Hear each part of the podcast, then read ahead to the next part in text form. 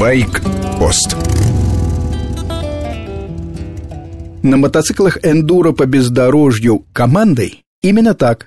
Как ведущих теннисистов в Кубке Дэвиса, звезды мотоспорта собирает международная шестидневная гонка эндуро, ISDE по-английски. Старейшее мероприятие впервые состоялось в 1913 году. В регламенте было написано «Главная задача – проверить на выносливость и спортсменов, и технику».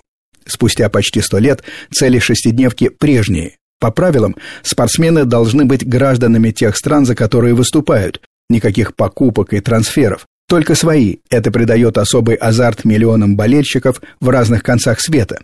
Каждая страна имеет право выставить основную команду из шести спортсменов. Есть также молодежные и женские национальные команды.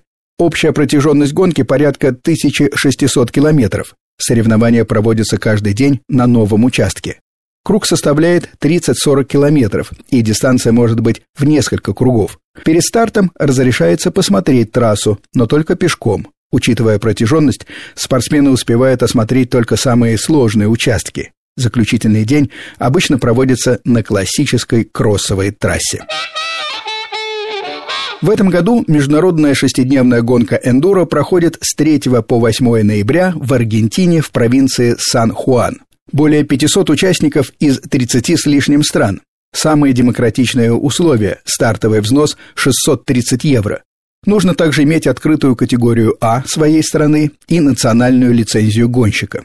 Профессионалы и любители, представители клубов и просто туристы, вместе с механиками, командами поддержки, медиками и устроителями, многие тысячи людей, помешанных на внедорожных мотоциклах. Гористая местность, перепады высот, скалы, пески, несколько ручьев, классический ландшафт для эндуро.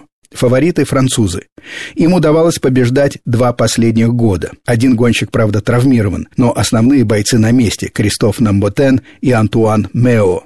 Главные конкуренты французов – американцы. Они были вторыми в прошлом году.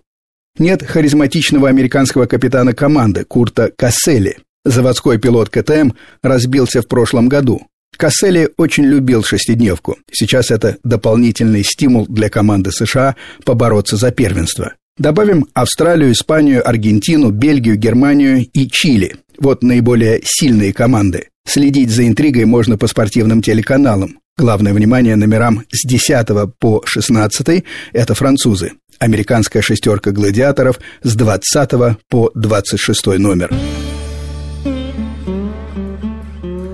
С вами был Сергей Фонтон. После перерыва на праздники короткая рубрика «Байкпост» возвращается в обычный режим. Большая программа, как всегда, по воскресеньям с часу до двух дня.